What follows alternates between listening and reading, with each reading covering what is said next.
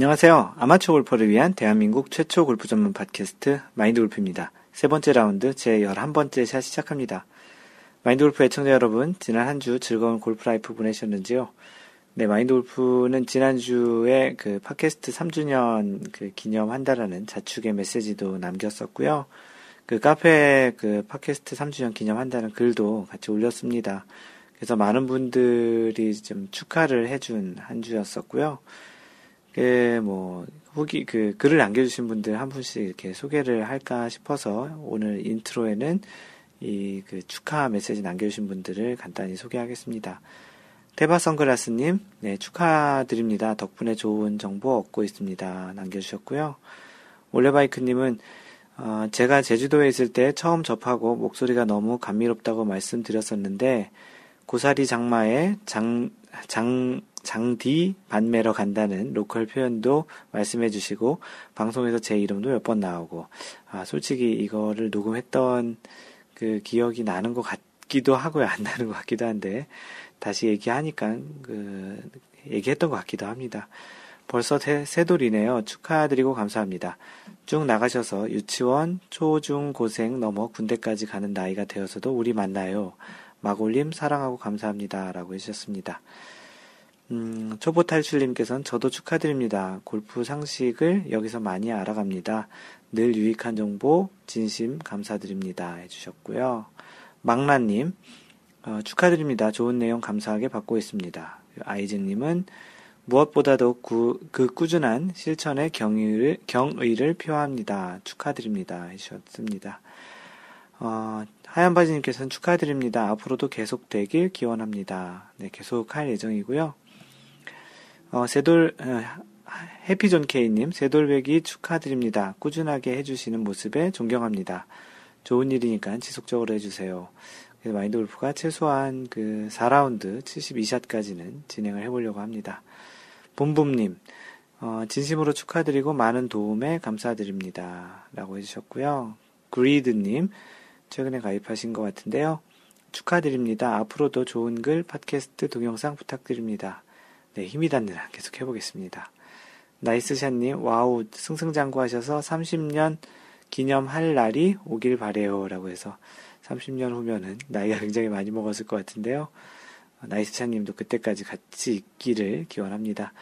어, 스위스파님, 한샷 한샷 정성으로 오신 3년입니다. 축하드립니다. 했고요. 미진님도 축하하신다고 하셨고, 언젠가는 싱글님 축하드립니다. 골프에 대한 열정에 경의를 표합니다. 땅 파는 박진님 축하드립니다. 아 진짜 대단하세요. 꾸준함과 열정에 박수를 드립니다. 그리고 딩보님 어, 축하드립니다. 한 가지 일을 꾸준히 3년 동안 해왔다는 그 성실함과 집념이 대단하십니다. 더욱 번창하세요. 라고 글 남겨주셨고요. 자유세상님, 축하드립니다. 항상 좋은 정보를 배울 수 있음에 감사합니다. 장수 팟캐스트 기원합니다. 라고 해주셨습니다. 네, 올해 최초 골프 팟캐스트이기도 하지만 장수하는 팟캐스트가 되기도 해보겠습니다. 똑바로 횡님, 어, 3주년 축하드립니다. 4, 5, 6 쭉, 쭉 방송을 보고 듣기를 바랍니다. 그 LKH 코아코님, 와우, 3년 축하드려요.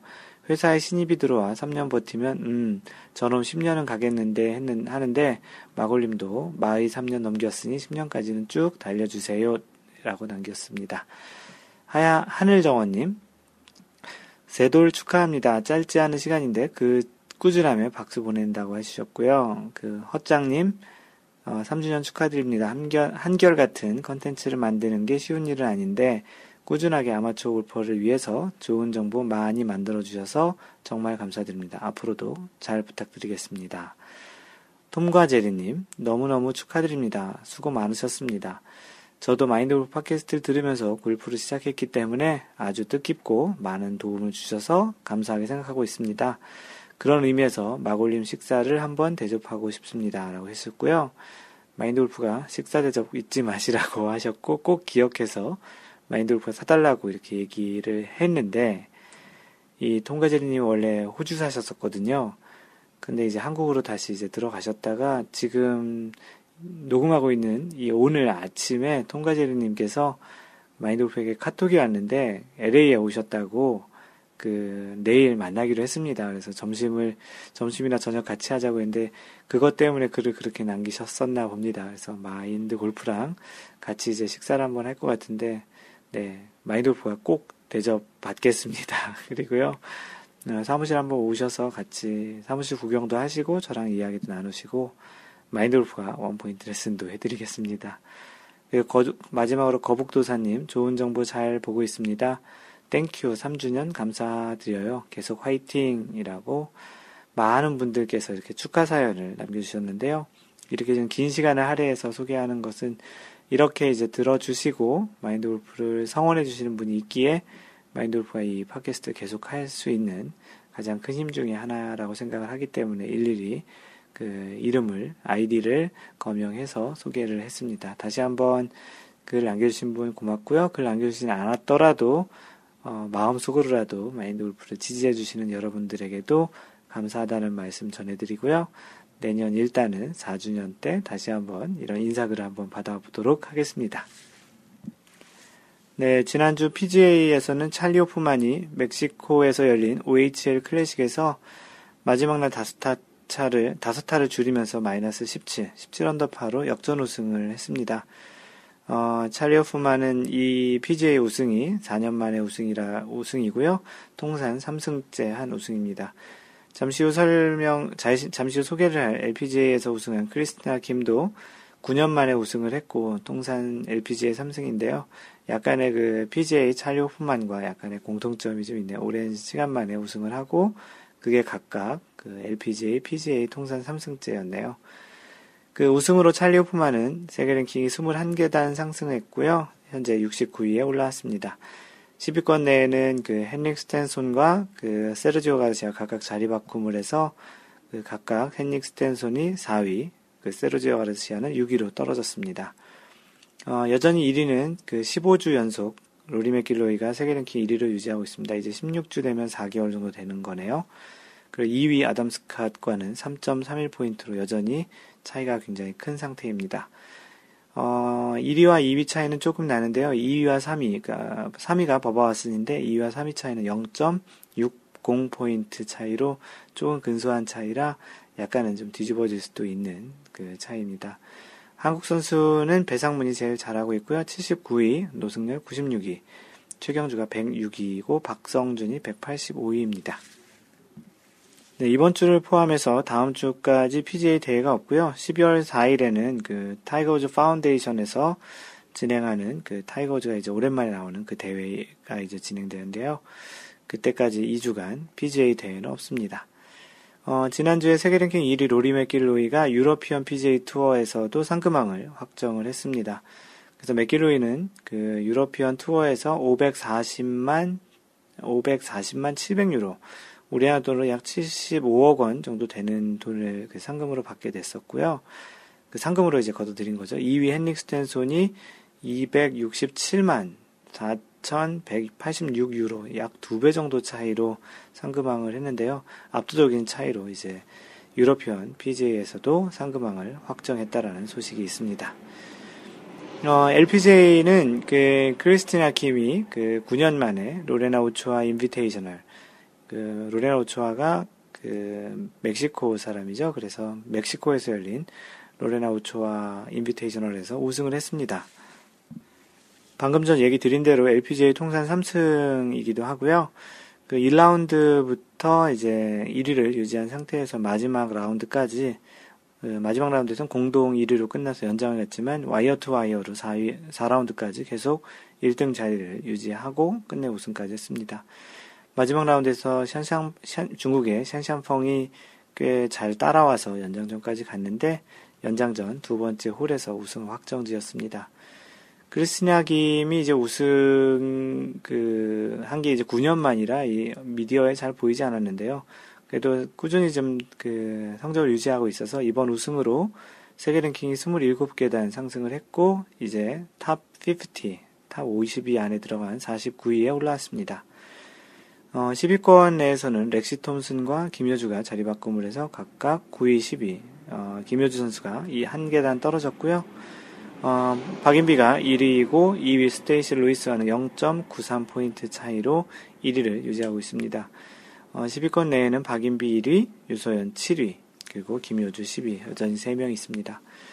이번 주에는 CME 그룹 투어 챔피언십이 있는데요. 지난해 2011년부터 시작된 이 대회가 지난해까지는 어, CME 그룹 타이틀 홀더스 대회였는데 이게 포인트 시스템 제도로 좀 바뀌면서 CME 그룹 투어 챔피언십으로 이 대회에서 이제 포인트로 이제 우승을 하는 선수에게는 100만 달러를 주고 이 대회 자체 우승자도 이제 50만 달러를 받게 되는 그런 이제 그 CME 그룹 투어 챔피언십이 이번 주에 열립니다.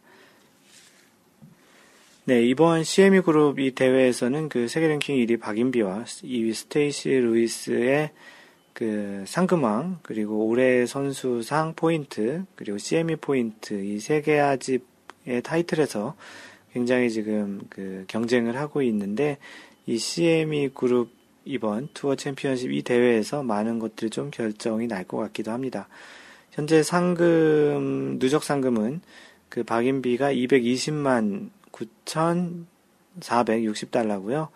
그 스테이시 루이스가 250만 2,309달러인데 대략 한뭐 30만 달러라고 해도 이번 대회에 박인비가 만약 우승한다면 그 상금이 50만 불이기 때문에 이 상금왕도 이제 박인비가 할 수도 있는 그런 정도의 차이지만 뭐 1등을 하고 스테이시 루이스가 좀 좋지 않은 성적이 돼야 이제 가능한 그런 정도의 이제 상금 차이고요. 어, 일단은 상금왕이 되려면 그 일단 우승을 꼭 해야 되는 게 박인비이고요. 올해 선수 포인트는 박인비가 226포인트, 그리고 스테이시 루이스가 229포인트라서 이거는 거의 굉장히 아주 격차가 아주 좁은 상태입니다. 그 CME 포인트는 박인비가 4,500포인트, 그리고 그 스테이시 루이스가 5,000포인트로 이 포인트 차이도 굉장히 좀 격차가 이제 적은 편인데요. 어, 이번 대회에서 이제 스테이시 루이스와 박인비가 이제 요런 세 개, 그 상금왕, 올해 선수상, 그 CME 포인트에서도 각축을 벌이는 치열한 샷 대결이 있을 것으로 이제 예상이 됩니다. 그래서 그런 포인트 창, 측면에서도 이번 CME 그룹 투어, CME 그룹 투어 챔피언십 이 대회를 보는 것도 나름 재밌을 것 같아서 간단히 현재 박인비와 스테이시 루이스가 어, 이런 그 상에서도 각축을 벌이고 있다라는 소식을 전해드리고요. 어, LPGA 신인상 그 예상대로 그 최연소 신인상이면서 그 상당히 좋은 성적을 거두었던 리디아고가 받았습니다. 2014년 시즌 우승 두 번 했고요. 준우승 두 번. 그 우승, 준우승을 제외하고 탑 10에 9번. 굉장히 좋은 성적이죠. 그래서 세계 랭킹 현재 3위에 있고, 어, 상금 순위는 4위. 그 최연소 17살에 이제 이런 것들을 이뤄낸 최연소로 이제 17살에 그 LPGA 신인왕이 된 리디아 고입니다. 기존의 기록을 이제 갈아치웠고요. 현재 뭐 세계 랭킹 3위 그리고 상금 순위 4위만으로도 이미 얼마만큼 잘하고 있는지를 충분히 보여주고 있는 그 리디아 고입니다. 앞으로도 어, 굉장히 꾸준함을 보이는 그런 선수이기 때문에 계속 상위 랭킹 또는 리더보드에서 계속 볼 것으로 생각이 됩니다. 네, 한 주간에 있었던 골프 기사, 그 미디어에 소개된 골프 관련한 그 소식 중에 하나를 선택해서 그 소개하는 그 시간인데요. 이번 주는 아주경제에 올라온 그 김경수 기자가 쓴 글입니다. 제목이 경기위원이요? 알아주는 이 없어도 골프 대회의 필수적인 존재지요라고 해서 경기위원회에 대한 이야기입니다. 최근에도 그, 그 모 대회, 어, 지난주, 지난주였죠. 지난주에서 KLPGA에서도 경기위원을 불러서 어떤 상황에 대해서 그 골프 룰을 그 이제 어떻게 적용되는지를 물어보고 예, 그랬던 걸로 기사가 한번 회자됐던 적이 있었는데요. 그런 그 골프장의 경기위원이 어떤 역할을 하고 실제 우리 지금 한국 남자 골프에서 활동하고 계시는 분의 그런 인터뷰를 통해서 경기위원이란 게 어떤 일을 지금 하고 있는지 그런 것들 간단히 소개하는 측면에서 이 기사를 채택해 봤습니다. 남녀 프로골프 투어의 경기위원들은 보수를 받습니다. 보통 이야기하는 뭐 PGA나 유로피언 PGA, 뭐 LPGA 이런 걸 얘기하는 것 같고요. 그러나 대한골프협회 KGA 경기위원들은 보수가 지급되지 않습니다. 골프를 사랑하고 한국 골프 발전을 위해 일한다는 자세를 지닌 18명 봉사자들의 순수한 뜻이 있기 때문입니다. 드러내지 않고 묵묵히 일하는 KGA, 대한골프협회죠. 경기위원들의 노고를 조금이라도 알아주는 이가 있으면 그로써 만족합니다. 한국 골프의 중심이라고 할 수 있는 대한골프협회 이성재 경기위원장은 2014년 한 해를 돌아보며 이같이 말했다. 골프는 심판이 없는 스포츠라고 한다. 이는 심판이 없이도 골퍼 스스로 규칙을 적용해 판단, 판정한다는 의미지 심판이 전혀 없는 것은 아니다. 골프에서 플레이어들이 규칙 해석으로 논란을 벌일 때 심판이 필요하다. 그래서 프로골프 투어는 물론 초중고 대회에서도 심판, 경기위원을 둔다. 네, 마인드골프가 팟캐스트 통해서 많이 이야기한 것처럼 골프는 매번 샷을 할 때마다 어떠한 경기위원이나 심판이 판정을 하지 않고 대부분의 경우는 그 선수들끼리 알아서 직접 잘 운영을 하는데 약간 애매한 상황이 발생하면 이런 경기위원을 불러서 뭐 룰 오피서라고 하죠. 불러서 그 상황을 어떻게 하는지를 물어보는 약간은 일반적인 스포츠랑은 조금 다른 형태의 그런 경기 진행입니다. 계속해서 기사를 읽어드리면 경기위원들은 코스 내 각종 구역을 확정하고 그 대회에서 적용할 로컬 룰을 만들며 라운드별 홀 위치를 정하고 경기 중 문제가 생겼을 때 즉각 현장으로 가 판정을 내린다. 4라운드 대회라면 코스 답사를 포함해 꼬박 닷새를 투자해야 한다. 어, 경기가 이제 4라운드니까 하루를 더 포함해서 5일을 얘기하는 거죠. KGA의 경우 보수가 없으니 전업 경기위원이 없다. 저마다 직업을 가진 경기위원들은 개인적 시간을 적잖이 들여야 한다. 대회 기간에는 잠자는 시간을 제외하고 새벽부터 일몰까, 일몰까지 줄곧 코스 안에 머물러야 하는 살인적 스케줄이다. 그들에게 힘이 되는 것은 봉사 희생 정신과 자긍심이다. 그런데도 플레이어나 그와 관련된 사람, 갤러리한테서 비난이나 항의를 듣곤 한다. 그리고 이제 인용한 내용인데요. 별의별 사람들이 있습니다. 지난달 전국 체전 때의 일입니다. 해외부에 출전한 중국 교포가 1등을 했는데 알고 보니 그 선수는 아마추어 자격이 없었습니다. 한 대회에 나가 부상으로 승용차를 받은 적이 있었더라고요. 규칙상 100만원 이상 가치가 있는 상품을 받을 경우 아마추어 자격이 상실됩니다. 그 사실을 다른 선수들이 알고 어필해 와서 금메달을 박탈했지요. 해당 선수단으로부터 엄청난 항의를 받았습니다. 경기위원들이 선수에게 벌타나 불이익을 주는 판정을 할 경우 협박을 하는 사람도 있, 어요 선수가 규칙 위반을 한 사실을 아버지가 제보해와 그 선수에게 실격을 내린 일도 있습니다. 경기위원들 말을 듣다 들어보면 신체적, 정신적 협박을 받거나 자존심에 상처를 입는 일이 허다합니다. 한 대회, 그리고 1년을 지나면 폭삭 늙어버린 듯한 느낌이 듭니다. 이렇게 이야기를 했네요. 어, 이 위원장은 1998년 KGA 경기위원으로 들어왔고 2012년부터 KGA가 주관하는 대회 경기를 관장하고 있다. 올해 열린 KGA 주관 대회는 20개이지만 예선까지 포함할 경우 25개에 달한다. 위원장이다 보니 전 대회에 출장한다. 대회당 나흘만 잡아도 연간 120일을 꼼짝없이 대회에 매달려야 하는 극한 직책이다. 그는 지난 5월 US 여자 오픈 한국 예선 때 경험한 일을 잊지 못한다. 미국 골프협회에서 파견 나온 사람이 기대에 대해 지적하더라고요. 당시 기대에 스펀지 같은 것이 붙어 있었습니다. 그는 그것을 떼고 순전히 기대와 깃발만 있도록 하다, 하라고 하더라고요. 기대에 붙은 스펀지나 이물질이 플레이에 영향을 미칠 수 있기 때문이라고 했습니다. 사소한 데에도 신경 쓰는 그들의 철저함에 놀랐습니다. 국내 골프장들도 기대에 이물질이 일절 붙이지 않아야 명문 축에 들어간다는 것을 알아야 합니다. 어, 이 위원장의 임기는 2015년까지다.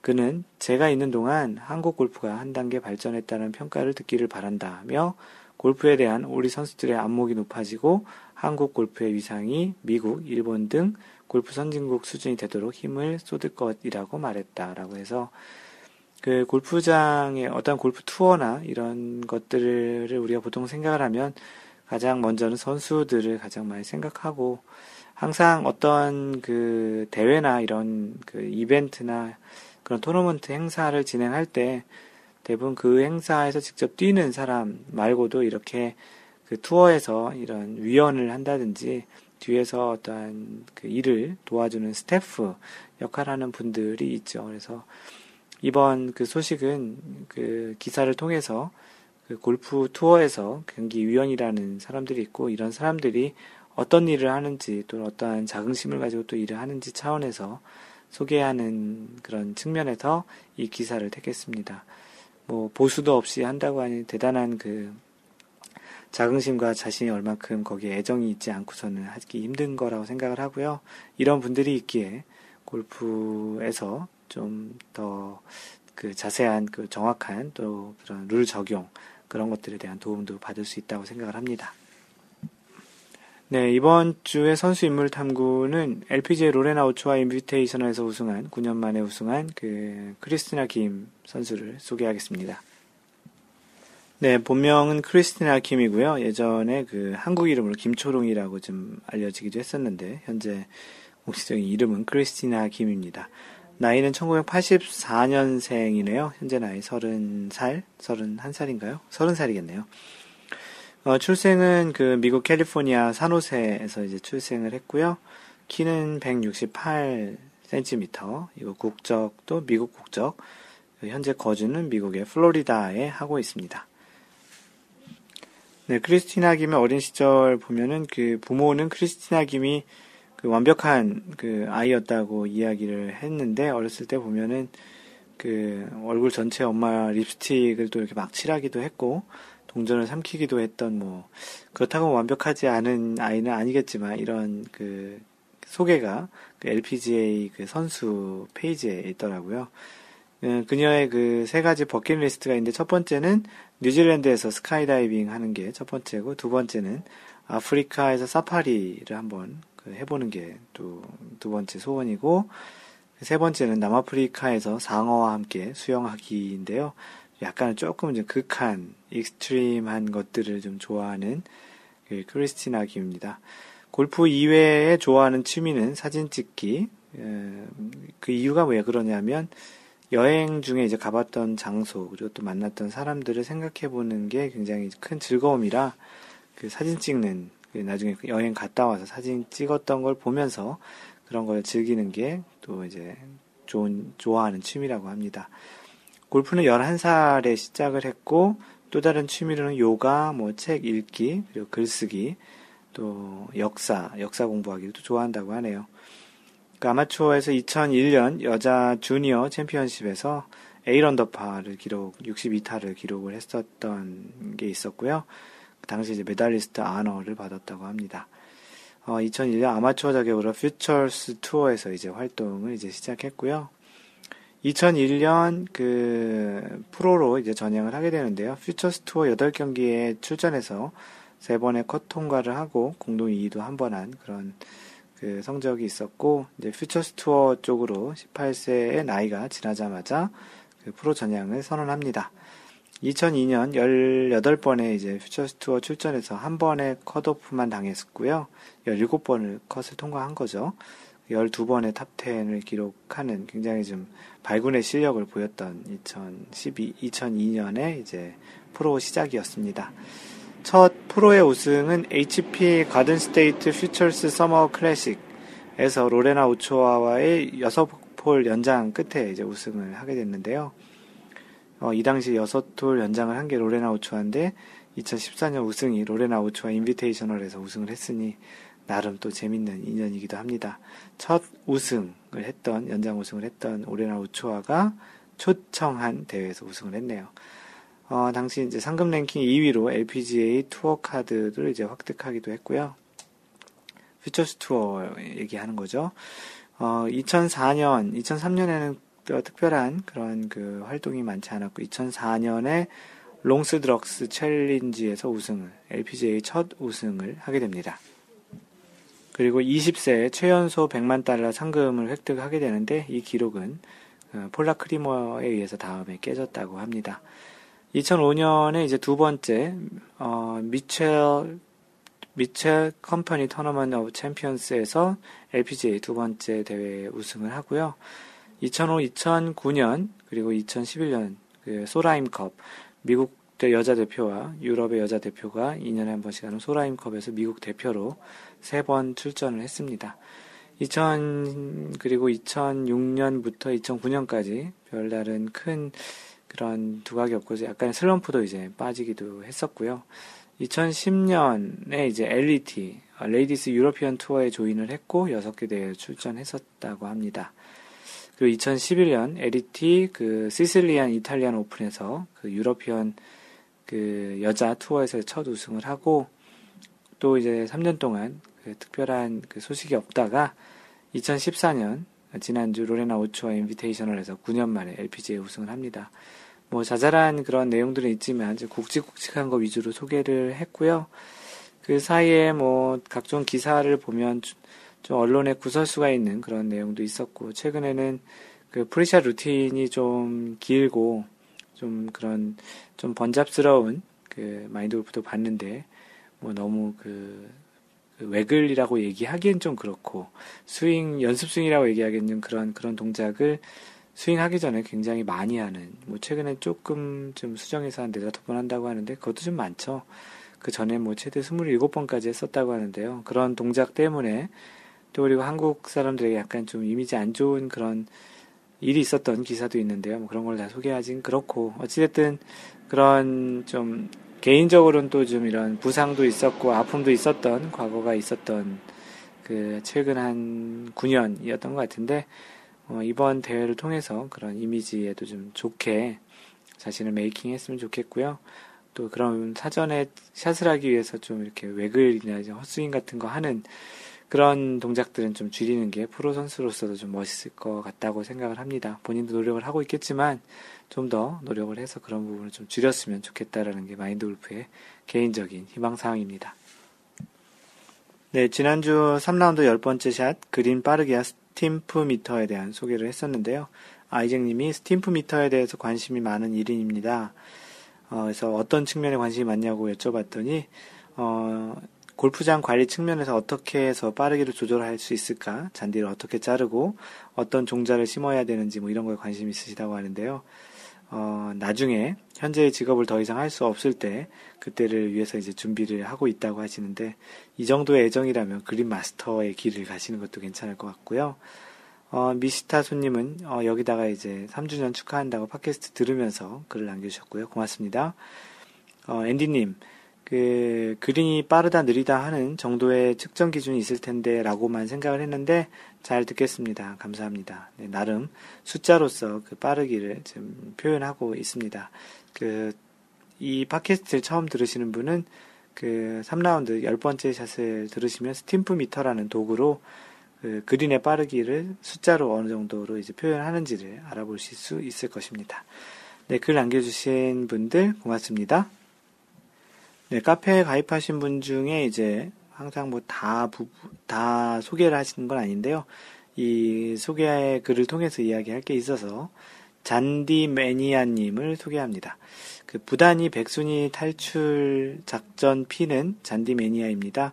많은 정보 얻어 공부해서 보기 플레이할 수 있게 등업해 주세요. 라고 했는데요. 마인드 골프 카페에는 별도의 등업 절차가 필요하지 않습니다. 그 등급이 있긴 합니다. 그래서 보기, 파, 버디, 이글, 알바트로스, 콘도르 이렇게 개별 회원에 대한 등급이 있는데 이거는 그냥 활동하는 정도에 따른 등급이지 권한에 대한 제한은 없습니다. 그래서 마인드골프 카페는 뭐 정회원, 준회원 이런 것도 없고요. 그냥 가입하는 즉시 모든 회원이 마인드골프를 제외한 모든 회원이 다 동일한 권한을 갖습니다. 마인드골프는 운영자니까 좀 다른 권한이 있고요. 나머지 분들은 활동을 뭐 오래 하셨거나 지금 하셨거나 등급의 이름만 다르다 뿐이지 모든 그 권한을 가, 똑같이 갖기 때문에 카페의 모든 기능을 동일하게 사용할 수 있고요. 등급 신청 절차는 필요가 없습니다. 마우 형님께서 그러고 보니 등업 신청 친근한 말인데 여기서는 처음 보네요. 라고 이제 해주셨는데요. 그렇죠. 마인드 골프 카페에는 등업이라는 게 따로 필요 없고요. 활동을 하면 등급만 올라가고 있습니다. 참고로 등급은 처음 가입하시면 보기고요. 그 다음 파, 버디, 이글, 알바트로스, 콘도르입니다. 글을 아마도 하나라도 쓰시거나 그러면 곧바로 파가 되나 그럴 거예요. 자세히는 마인드 골프도 알지 못, 그 정확히 보진 않았는데 하여튼 그러해서 왜냐하면 아, 이 얘기를 드리려고 했구나. 마인돌프가 어떤 카페를 갈 때 사실은 그 어떤 글을 보기 위해서 들어갔는데 가입을 해야 되는 것 때문에 좀 싫어해서 카페를 원래 만들지 않으려고 했다가 그 비슷한 생각을 갖고 골프 이야기를 하시는 분들이 모이는 장소가 있을 거 있는 게 좋을 것 같아서 만들었고요. 어 그러다 보니까 뭐 이야기하는 게 중요하지 뭐 어디를 뭐 제한을 둬서 들어갈 수 있는 곳과 아닌 곳을 이렇게 나누고 싶지 않았고 또 다른 카페 가입했을 때 가입하면 볼 수 있을 줄 알았더니 또 준회원이어서 못 본다 뭐 이런 글들을 봤을 때 굉장히 좀 기분이 안 좋았었거든요. 짜증이 났었거든요. 막상 보려고 했는데 안 돼서 그래서 그런 측면에서도 이제 이런 등급으로 뭔가를 제한 두는 건 하지 말아야 되겠다라는 생각에 예, 그렇게 지금 카페를 운영하고 있으니 혹시 앞으로도 그 가입하실 분은 그냥 들어오시는 즉시 모든 사람과 동일한 권한이 있으니까 카페에 많이들 가입하셔서 눈팅만 하셔도 괜찮으니까 가입하시기 바랍니다. 네, 그리고 지금 팟캐스트를 녹음하는 중간에 결정된 내용인데요. 그 원래 이번 주 11월 22일 토요일에 캘리포니아 11월 원래를 진행하려고 했는데 처음처럼님과 마인드골프 딱 두 명밖에 아마 연말이 되면서 일정이 바쁘셔서 그런지 참가하신 분들이 없었는데 그 캘리포니아 지역 쪽에 이제 카톡방이 있거든요. 거기에 이제 이야기를 하다가 그 어깨 곰두마리님과 조나단님이 참여를 하신다고 해서 이제 네 명 한 팀이 생겨서 이번 주 11월 22일 캘리포니아 원래를 진행을 할 예정입니다. 그냥 중간에 잠깐 이렇게 번개처럼 그 공지 말씀을 드렸고요. 혹시라도 어, 또 몇 분이 더 계시면 두 팀으로 만들 수 있으니까 이 팟캐스트를 들으시고 급하게라도 참가하실 분은 한번 얘기를 그 카페에 공지사항에 올라와 있으니까 글을 남겨주시면 고맙겠습니다. 네, 미국 텍사스에 사시는 아이잭님이 어, 매주 글을 남기시고 계신데요. 어, 날씨가 너무 추우시다고 텍사스가 이렇게 많이 추운지는 또 그냥 텍사스는 왠지 더울 것 같다고 생각을 했었거든요. 그 내용을 읽어드리면 한창 뜨거웠던 날씨에 이제 좀 골프 좀 칠 수 있는 날씨가 왔군 하고 느끼자마자 불쑥 영하로 내려가는 날씨가 또 방해하네요. 얼마 전에 TJ 맥스 옷, 옷이나 이런 것들 좀 파는 곳인데요. 어, TJ 맥스에서 싸게 팔던 언더아머 camo 비, 디, 디자인 비니 보고 beanie가 그 모자에 쓰, 머리에 쓰는 그 모자 같은 거죠. 추운 날 필드 나갈 때 좋겠는데 살까 하다가 언제 그리 추워지나 진짜 추워지면 사자 했던 것이 엊그제인데 갑자기 날씨가 추워져 버렸네요. 언제 골프 또 친대요? 라고 글을 남겨주셨는데요. 그, 마이돌프가 캘, 텍사스가 캘리포니아보다 좀 더 덥다라는 그런 선입견을 갖고 있었는데, 이쪽이 캘리포니아보다 훨씬 더 지금 이렇게 덥기도 하기도 하지만, 이렇게 춥기도 한가 봅니다. 뭐, 이번 기회에 가서 비니 사시고요. 근데 겨울이 왔더라도 좀 날씨가 좀 풀릴 때 이렇게 치시고, 또 겨울에 이렇게 눈 왔을 때 한번 나가서 치신 그런 사진도 한번 소개를 해주시는 것도 괜찮겠습니다. 아이쟁님 매주 이렇게 글 남겨주셔서 고맙습니다. 네, KJ 초이님께서는 그 나만의 테일러메이드 RSI1 아이언을 이제 구입하셨다고 사진하고 글을 올려주셨습니다. 테일러메이드에서 요번에 새로 나온 모델이 그 아이언 셋이 이제 RSI1, 2가 있는데요.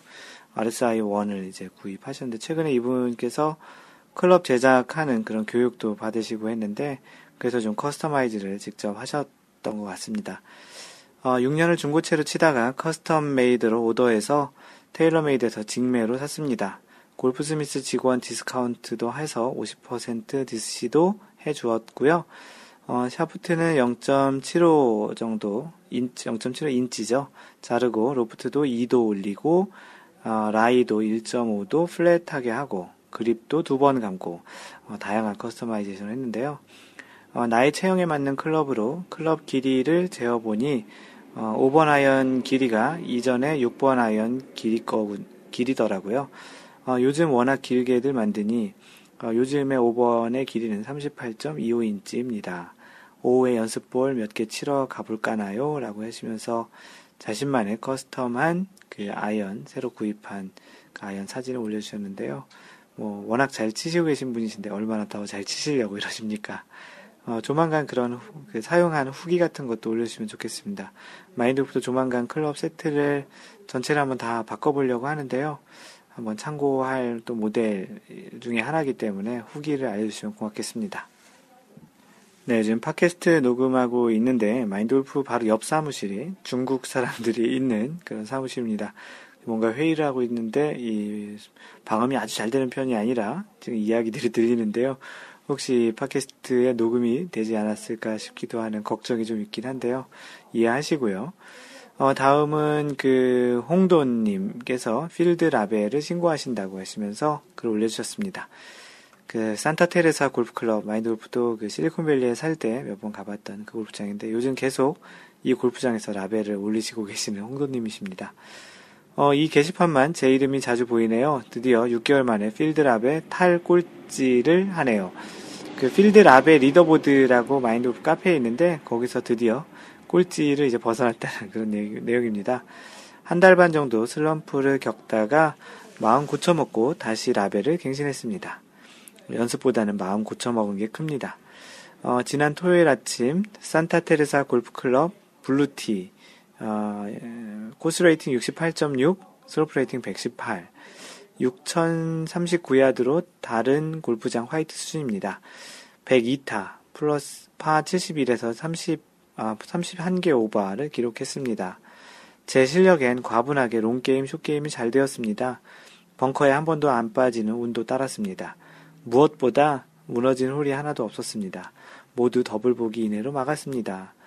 파 버디 하나도 없이 보기와 더블 보기만으로 18홀을 돈 제 자신이 너무 자랑스럽습니다. 어, 티샷을 망친 파3도 더블로 막았습니다. 멀리건을 받았지만 마인드 골프 들으시는 분들은 타수에 포함하시죠? 흐흐. 어, 문제는 퍼팅을 무려 42개나 했습니다. 3퍼시 7개나 됩니다. 부끄럽습니다.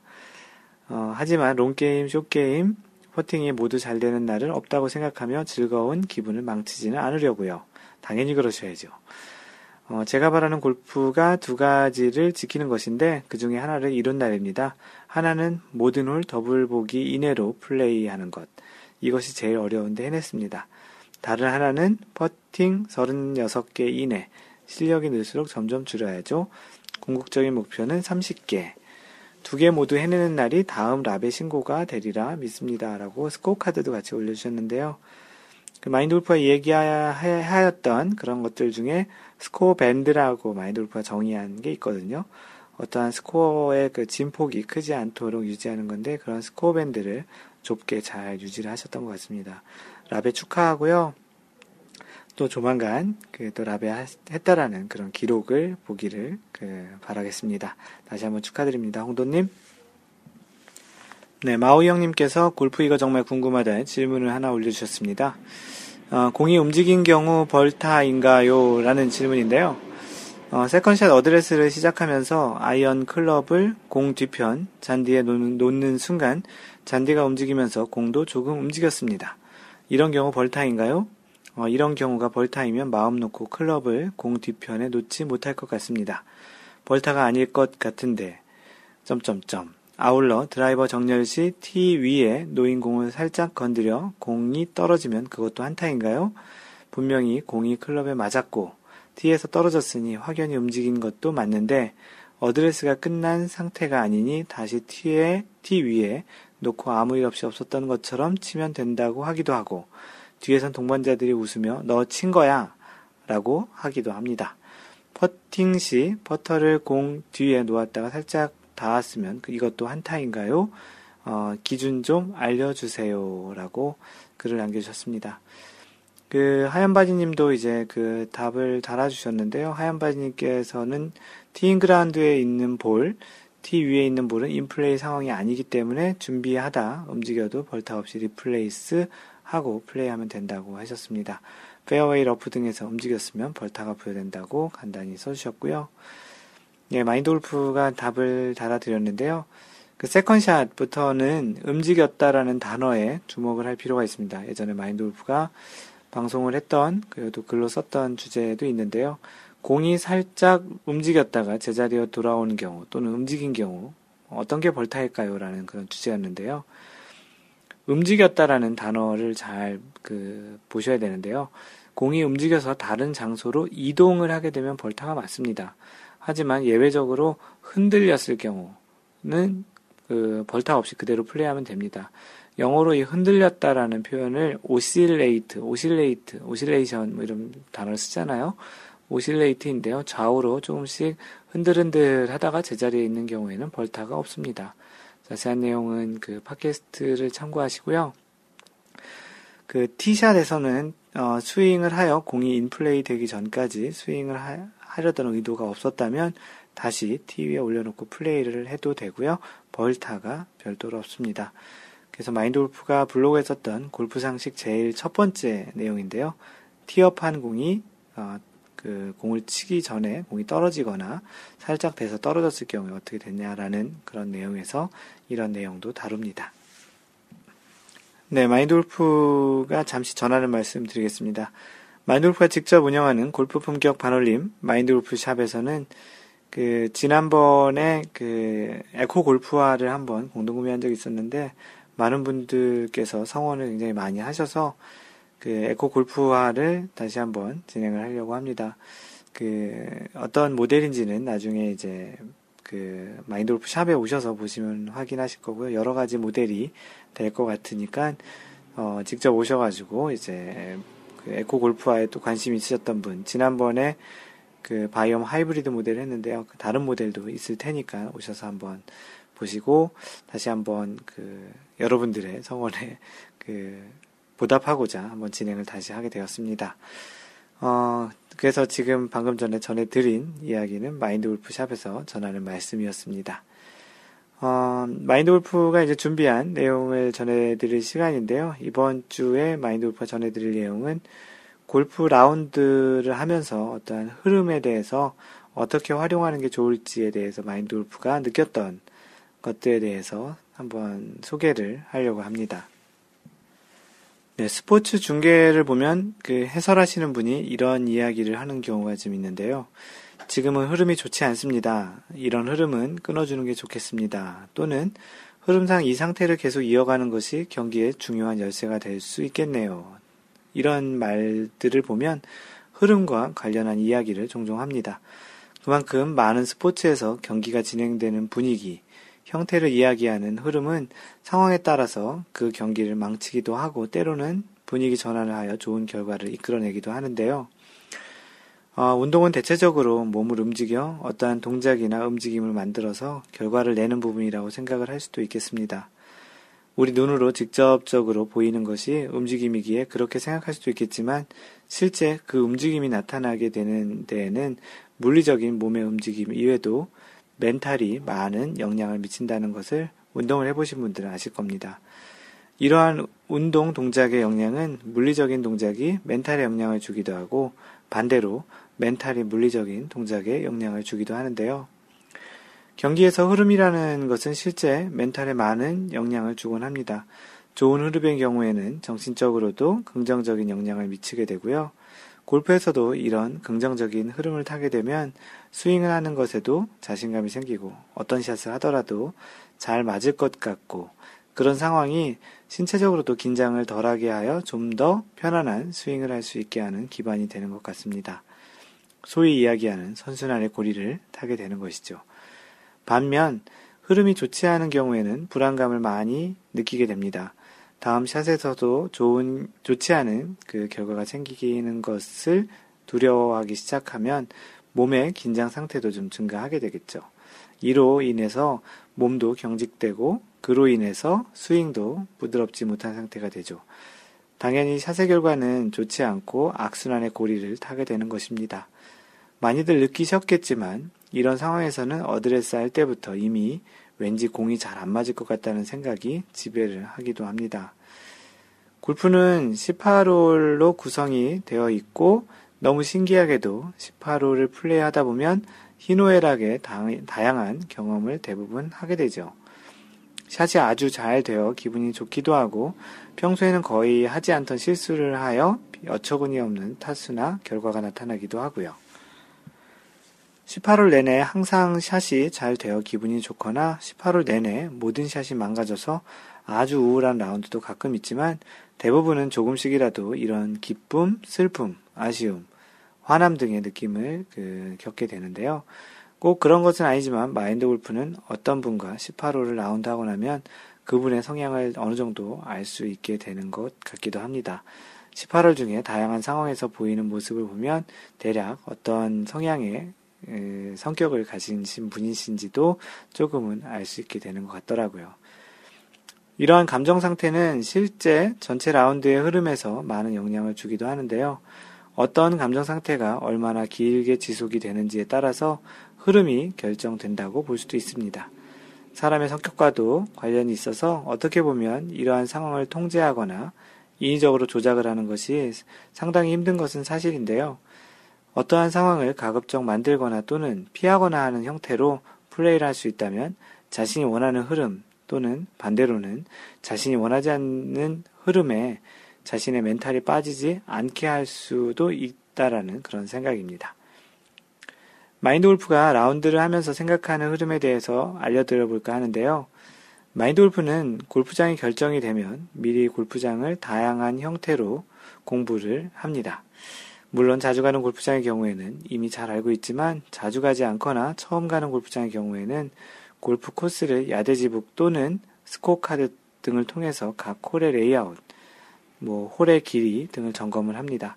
사실 가장 좋은 것은 골프장 홀을 항공 촬영한 동영상, 뭐 flyover라고 하는데요. 이런 동영상이나 인공위성 사진 등으로 구성을 미리 확인해 두면 더욱 좋습니다.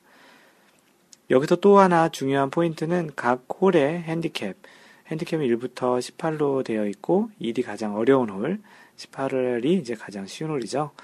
그, 그런 핸디캡과 전장을 확인하는 것인데요. 어, 어떤 홀을 어떻게 풀어갈 것인가를 미리 상상을 하는 측면에서 필드에서 라운드 할 때 도움을 많이 줍니다.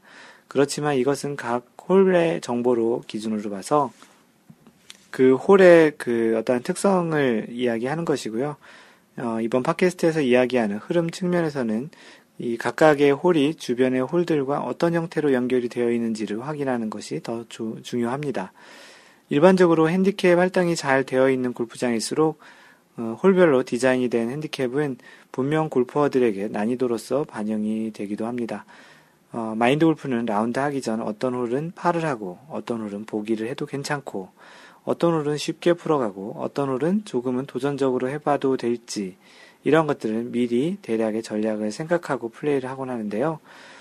너무나 당연하게도 이 전략대로 되지 않는 경우가 더 많고 실제 이러한 전략을 라운드 중에 계속 수정을 해야 하는 것이 많습니다.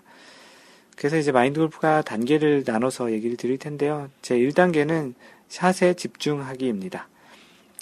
한 홀에서 샷의 흐름조차 볼 수 없을, 다시 말해서 샷 자체를 너무 많이 하여 스코어가 높으신 분들의 경우에는 이러한 흐름이라는 것 자체가 의미가 없거나 자신과는 거리가 먼 이야기라 생각이 들 수도 있겠습니다. 그런 분들은 1차적으로 당장에 샷을 하기 전에 최소한 그 샷이 얼마나 잘 될 가능성이 있는지, 무리를 하, 하는 것은 아닌지에 대해서 생각하는 습관을 들으시는 게 좋겠습니다. 내가 이미 많은 타수로 치고 있기에 이 샷, 아, 이 한 샷쯤이야 라는 생각이 사실은 그렇게 많은 타수를 치게 하는 원인이 되고, 어, 그런 원인이 된다라는 것조차도 모르시는 경우들이 좀 있는데요. 한 샷, 한 샷이 모여서 타수를 만드는 것을 간혹 까먹는 그런 현상인데요. 소위 멘붕이 될 만한 타수를 치고 나서 몇 홀이 지나서 또는 라운드가 끝나고 나서 후회를 하는 경우도 많지요. 한 샷의 소중함이 진정 필요한 시기입니다. 이 1단계에서는요. 고수의 경우에는 실수를 하더라도 만회를 할 수 있는 실력이 있지만 초보이거나 핸디캡이 높으신 분들의 경우에는 더 안 좋아질 가능성이 있기 때문입니다. 네, 두 번째 단계는 흐름 파악하기인데요. 어, 라운드 중 전략은 바로 전 홀까지의 스코어, 샷의 느낌을 기반으로 지금의 흐름 상황을 최대한 객관적으로 판단하는 것이 중요한데요. 바로 전까지의 느낌을 기반으로 이번 홀에서 과연 어떤 전략으로 홀을 공략할지를 생각하는 것이 이러한 흐름을 생각하는 홀에 임하는 두 번째 단계입니다. 지금 홀을 어떻게 풀어가는 것이 지금까지의 흐름 차원에서 도움이 될 것인지에 대한 이야기인데요. 지금까지의 흐름이 좋았을 경우에 이 홀에서는 무리를 하지 않고 좋은 흐름을 이어가는 것이 가장 중요합니다. 다시 말해서 좋은 흐름을 최소한 더 좋은 흐름으로 만들진 않더라도 끊지는 말아야 한다는 겁니다. 가장 좋은 예로는 바로 전홀에 버디를 했을 때 다음 홀 티샷이 소위 미스샷이 되는 경우가 많이 있는데요. 버디를 했기에 뭔가 많이 벌어놓은 느낌으로 한번 강하게 쳐보겠다라고 홀에 붙여보겠다라는 의지가 무리한 샷을 만들게 되는 것이죠. 샷을 하고 나서 후회가를 해도 이미 늦은 것이고요. 버디를 한 흥분과 기쁨은 즐기되 최소한 티샷에서 그러한 흐름에 찬물을 끼얹는 행동으로 좋은 흐름을 음미하며 오래 지속할 수 있는 기회를 자신이 스스로 던져버리는 것은 흐름 차원에서 좋지 않다라는 그런 이야기입니다. 네, 다음 세 번째 단계는 흐름을 내다보기인데요. 이제 흐름을 조금 이용한 다음에 이제 앞을 내다보는 그런 단계겠죠. 이 단계에서 조금 더 나아가서 현재 플레이하고 있는 홀에서 몇 홀을 내다보고 플레이하는 것을 이야기하는데요. 바둑이나 장기에 비유하면 지금 당장의 한 수, 한 수를 보고 플레이하는 것이 아니라 프로 바둑 기사들처럼 앞에 몇 수를 내다보고 플레이하는 것이죠. 현재 스코어의 흐름이 좋지 않을 때 마인드 골프의 경우에는 보기를 연속 두 개 하게 되면 흐름이 좋지 않다는 나름의 경고 등, 경고 등 red alert을 설정해서 빨간불이 들어오는 거죠. 플레이하고 나는데요. 그렇게 보기가 발생하면 다음 홀과 그 다음 홀을 몇 홀을 보고 나서 플레이의 그 흐름이 좋지 않도록 그 이렇게 플레이가 되지 않을까라는 그런 생각을 하고 그렇게 된다면 어, 그 그런 흐름을 잘 관리하도록 노력을 합니다. 언급한 것처럼 좋지 않은 흐름은 안정적인 플레이로 파를 만들어 흐름을 끊고 다시 파로 시작하는 흐름을 만들려고 하고 만약 계속 좋은 스코어로 유지가 되고 있다면 무리하여 자칫 보기 이상의 스코어가 되지 않도록 일종의 코스 매니지먼트를 해서 플레이를 하기도 합니다. 예, 마인드 골프는 라운드 중에 그 같이 치는 동반자들과 항상 즐겁고 재밌게 플레이하려고 노력을 합니다. 배려하는 골프가 슬로건인 마인드 골프죠. 간혹 그 동반하시는 분 중에 이런 이야기를 하기도 하는데요. 샷을 하지 않을 때에는 웃기기도 하고 재밌기도 하고 여러분들과 뭐 많이 이야기도 하고 그러다가 막상 샷에 임할 때에는 매우 집중하는 모습을 그 볼 수 있다고 이렇게 이야기를 하기도 합니다. 골프를 너무 심각하게 치거나 너무 장난스럽게 치는 것도 때론 골프 에티켓에도 어, 꼭 좋아 보이지는 않은 것 같고요. 너무 흐름이나 코스 공략 등에 집중하다가 동반자들에게 너무 신중한 거 아니냐라는 이야기를 들을 수도 있기 때문입니다. 그래서 이러한 공략은 미리 샷 중간중간에 해두는 것이 좋고 라운드 나오기 전에도 충분히 숙지해두면 좋겠습니다. 마인돌프는 개인적으로 샷을 하고 난 이후에 카트를 타고 이동하는 것보다는 걸어서 이동하는 것을 선호하는데요. 잔디 밟는 것을 좋아하기도 하는 이유 때문이도, 때문이기도 하지만 걸어가면서 상황을 파악을 하고 다음 샷에 대한 생각을 하기에도 굉장히 좋기 때문입니다. 그, 마인드 골프가 지금까지 이렇게 이야기해드린 것들을 이렇게 보다 보면은 어떤 분들은 이제 소위 스코어가 높으신 그 high handicapper 분들은 한 샷 한 샷 치기에도 정신없는데 무슨 흐름이냐, 무슨 스코어 관리냐, 또는 코스 관리냐라고 하시기도 할 텐데요. 하지만 타수가 많다고 전략이 없다고 할 수 없을 것 같습니다. 많이 치시는 분들도 그 나름의 스코어에서 얼마나 덜 또는 더 치는지를 분명히 카운트 하시다 보면 몇 샷을 할 때 또는 어떤 샷을 결정할 때 어떤 샷이 자신의 스코어에 도움이 될지 또는 더 많이 좋지 않을지 정도를 생각해 볼 수 있을 것 같습니다. 처음에 한샷 한샷 관점에서 본다면 다음 단계는 한 홀에서의 샷 구성 측면이고 더 나아가서 홀마다의 스코어 흐름을 볼 수 있는 단계로 성장한다고 여러분들의 성장 과정을 보시면 좋을 것 같습니다. 골퍼의 생각과 의지가 실제로 반영이 잘 안 되는 것이 당연한 것이기도 할 텐데요. 생각한 대로 잘 되지는 않겠지만 이러한 시도를 지속적으로 라운드 할 때 연습과 훈련을 한다면 기복이 심하지 않은 골퍼가 되기에 분명히 도움이 될 것입니다. 오늘 팟캐스트 중간에 소개를 했던 홍도님 그 글을 소개하면서 소개했던 스코어 밴드의 폭을 줄이는 차원에서 좋겠죠. 그리고 여러, 어느 순간 자신이 이러한 흐름 관리를 위해 별도의 생각을 하지 않고 자연스럽게 그런 플레이를 하고 있다면 여러분들이 꿈에 그리는 그 싱글 디짓 핸디캡 골퍼로 이미 되어 있는 자신을 발견할 수 있을 거라 마인드 골프는 확신합니다. 그래서 이번 주에 마인드 골프가 소개한 내용은 골프 그 라운드에서 어떠한 흐름, 그 흐름을 어떻게 잘 활용할 수 있는지에 대한 마인드 골프의 경험적인 이야기를 소개를 했습니다. 네, 마지막으로 마인드 골프가 읽어주는 골프 룰북 시간인데요. 이번 주는 어, 지난번에 이어서 6항, 그 플레이어에 대한 항 중에 6-7항부터 계속 이어서 진행을 하겠습니다. 6-7항은 그 부당한 지연, 플레이어가 어떠한 부당한 지연을 했을 때, 느린 플레이를 했을 때에 대한 이야기입니다. 플레이어는 부당한 지연 없이 플레이하지 않으면 안 되며 위원회가 경기 속도 지침을 정한 때에는 그 지침에 따라 플레이를 하여야 한다. 한 홀의 플레이를 마친 후 다음 티잉 그라운드에서 플레이, 플레이 하기까지의 사이에도 플레이어는 플레이를 정, 부당하게 지연시키면 안 된다. 당연한 얘기겠죠. 그래서 부당하게 이제 지연을 하게 됐을 때 매치 플레이에서는 그 홀의 패배, 스트로크 플레이에서는 2벌타를 준다는 내용이 있습니다.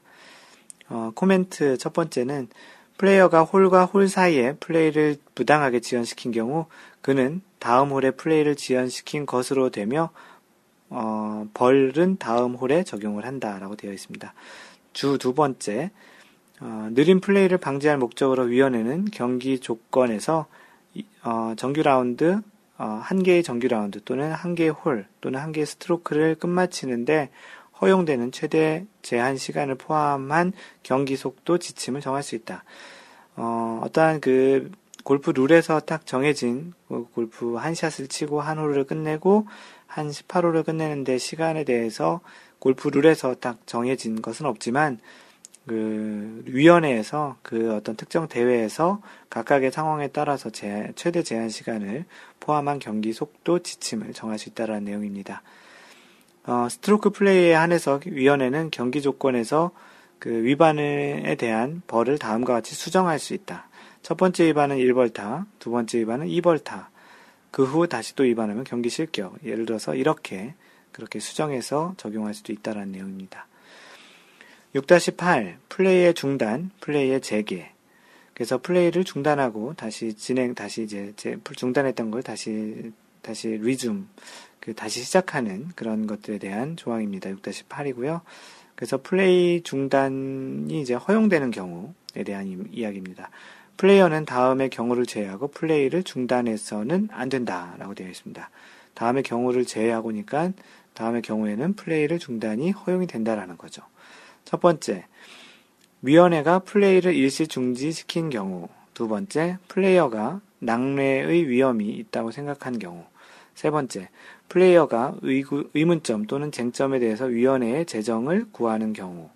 네 번째, 기타 급병, 갑자기 아픈 거죠. 급병과 같은 정당한 이유가 있는 경우.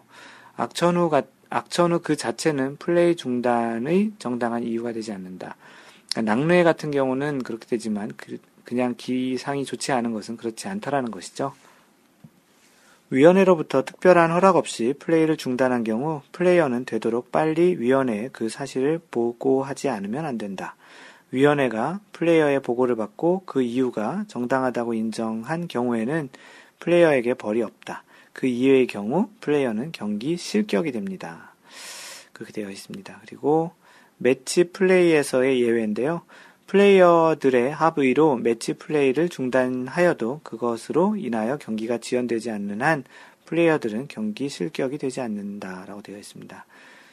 어, 주에는 코스를 떠나는 것 그 자체는 플레이를 중단하는 것이 아니다라고 되어 있습니다. 그 다음 항목은 위원회 결정에 의하여 일시 중지된 경우의 처리 절차입니다. 위원회가 이제 어떠한 그 판단으로 결, 그 경기를 잠깐 중단했을 경우에 그 처리 절차입니다. 위원회가 플레이를 일시 중지시켰을 때 매치 또는 같은 조의 플레이어들이 홀과 홀 사이에 있을 경우에 이동 중이죠. 플레이어들은 위원회가 플레이 재개를 지시할 때까지는 플레이를 재개해서는 안 된다. 플레이어들이 한 홀에 플레이를 시작한 경우, 이미 이제 그 코스에 있는 경우죠. 그 홀에 있는 경우에 즉시 그 홀의 플레이를 중단하거나 지체 없이 플레이를 계속할 수 있으며 그대로 그 홀의 플레이를 계속할 수 있다. 다만 그 홀의 플레이를 계속하기로 했더라도 그 홀을 끝내기 전에 중간에 다시 중단하는 것은 허용된다. 어떤 경우에도 그 홀이 끝난 후에 플레이를 중단하여야 한다. 다음 홀로 넘어가면 안 된다라는 얘기입니다. 플레이어들은 위원회가 플레이 재개를 지시한 때에 플레이를 재개하지 않으면 안 됩니다. 다시 이제 진행하라고 했는데 그때 안 하면 안 된다라는 거죠. 그럼 다시 지연이 되겠죠. 그래서 이 조항에 대한 위반의 벌은 경기 실격이라고 합니다. 그 코멘트 항목이 있는데요. 위원회는 위험한 상황이 발생할 경, 가능성이 큰 경우 위원회의 플레이 중지 지시에 따라서 즉시 플레이를 중단하지 않으면 안 된다는 것을 경기 조건에 규정할 수 있다. 플레이어가 플레이를 즉시 중단하지 않는 경우 그 벌을 면제해 줄 만한 정당한 사유가 있는 경우가 아니라면 그 플레이어는 경기 실격이 된다. 대체적으로 이 조항에 대한 벌들은 실격이 많네요. 플레이 중단 시 볼 집어 올리기. 그 플레이가 이제 중단이 됐을 때 공을 어떻게 집어 올리냐라는 건데요. 플레이어가 한 홀에 플레이를 중단한 경우 플레이어는 위원회의 지시에 의하여 플레이를 일시 중지한 때 또는 볼을 집어 올릴 만한 정당한 이유가 있을 때에 한하여 벌 없이 자신의 볼을 집어 올릴 수 있다. 뭐 퍼팅 그린 같은 경우는 뭐 마크만 하고 곧바로 집어 올릴 수 있죠. 볼을 집어 올리기 전에 플레이어는 그 볼의 위치를 마크하지 않으면 안 된다. 위원회의 특별한 허락 없이 플레이를 중단하고 그의 볼을 집어 올린 경우 플레이어는 위원회에 보고할 때 볼을 집어 올린 사실을 보고하지 않으면 안 된다. 플레이어가 볼을 집어 올릴 수 있는 정당한 이유가 없는데 볼을 집어 올리거나 볼을 집어 올리기 전에 볼 위치를 마크하지 않거나 볼을 집어 올린 사실을 보고하지 않을 경우 플레이어는 1벌타를 받게 된다. 다음은 이제 플레이를 재개할 경우에 어떻게 해야 되는지 플레이 재개 시 처리 절차에 대한 항목입니다. 비록 플레이가 훗날에 재개되어도 중단되었던 그 곳에서 재개하지 않으면 안 된다. 당연하겠죠? 중단했던 곳에서 다시 해야 되겠죠. 그래서 만약에 뭐 18번 홀 second shot에서 중간에 중단했다 그러면 18번 홀 second shot 지점까지 가야 되는 거죠. 마크를 해놨을 테니까. 플레이어는 플레이 재개 전이나 플레이가 재개될 때 다음과 같이 처리하여야 한다. 첫 번째, 플레이어가 볼을 집어 올린 경우, 그가 볼을 집어 올리는 것이 인정된 때에는 원구를 집어 올렸던 지점에 원구 또는 교체한 볼을 place 하지 않으면 안 된다. 이, 외, 이 이외의 경우는 원구를 replace 하지 않으면 안 된다 라고 되어 있습니다. 두 번째, 플레이어가 볼을 집어 올리지 않은 경우 그가 규칙에 의하여 볼을 집어 올리는 것이 인정된 때에는 볼을 집어 올려서 닦을 수도 있고 원구를 집어 올렸던 지점에 그 볼을 replace 하였거나 하거나 볼을 교체할 수 있다. 플레이어는 볼을 집어 올리기 전에 그 볼의 위치를 마크를 하지 않으면 안 된다. 세 번째, 플레이가 중단된 사이에 플레이어의 볼이 볼 또는 볼 마커가 움직인 경우, 바람이나 물에 의하여 움직인 경우를 포함해서 볼 또는 볼 마커를 원구 또는 볼 마커가 움직이기 시작한 지점에 place 하지 않으면 안 된다라고 되어 있습니다. 마크를 했던 지점에 다시 놓고 쳐야 된다라는 것이죠. 어, 볼을 플레이할 지점을 결정할 수 없는 경우에는 그 위치를 반드시 추정하여야 하며 그 추정한 지점에 볼을 place 하지 않으면 안 된다. 그때 규정, 그때 이제 20-3C의 규정은 적용되지 않는다고 하는데요. 이거는 나중에 또 설명을 하도록 하겠습니다. 그래서 이러한 그 어떠한 place, 원래 공을 제자리에 놓고 다시 재개하는 것에 대한 그 위반에 대한 벌은 매치 플레이에서는 그 홀의 패배고요. 스트로크 플레이에서는 이벌타를 받는다고 합니다. 그래서 이번 주에 마인드 골프가 읽어주는 골프 룰북에서는 플레이를 이제 중단했을 때 다시 재개하는 방법, 또 다시 어떻게 마크를 하고 어떤 때는 집어 올릴 수 있고 뭐 그런 것들에 대한 이야기, 그리고 플레이어가 부당한 지연을 하고 느린 플레이를 했을 때 어떻게 이제 플레이를 하면 안 되는 것이고 만약에 중단하거나 뭐 지연하거나 그랬을 때 이제 어떻게 골프를 해서 적용되는지를 읽어드렸습니다. 네, 다음번 팟캐스트에선 제 7조를 설명할 것이고, 제 7조는 연습에 대한 내용입니다. 네, 항상 마인드 골프가 이 소개하는 글들은, 내용들은 마인드 골프의 블로그, 마인드골프.net에서 읽어보실 수 있고요. 페이스북은 facebook.com slash mindgolf 또는 페이스북에서 마인드골프를 검색하시면 됩니다. 트위터는 at mindgolfer이고요. 카페는 네이버에서 마인드골프 카페 또는 cafe.naver.com slash mindgolfer입니다. 이메일은 mentor at mindgolf.net이고요. 그 마인드골프가 직접 운영하는 골프 품격 반올림 쇼핑몰은 mindgolfshop.com입니다. 유튜브는 마인드 골프를 유튜브에서 검색하셔도 되고요. 그 youtube.com slash mindgolfer입니다. 마인드 골프와 직접 그 카톡으로 이야기하실 분은 카톡 아이디가 mindgolfer입니다. 그래서 아이디로 등록을 하시면 됩니다. 마인드 골프 항상 이야기하는, 항상 배려하는 골프 하시고요. 이상 마인드 골프였습니다. 다음번 3라운드 제 12번째 샷에서 만나요. Don't worry, just play mind golf. Bye!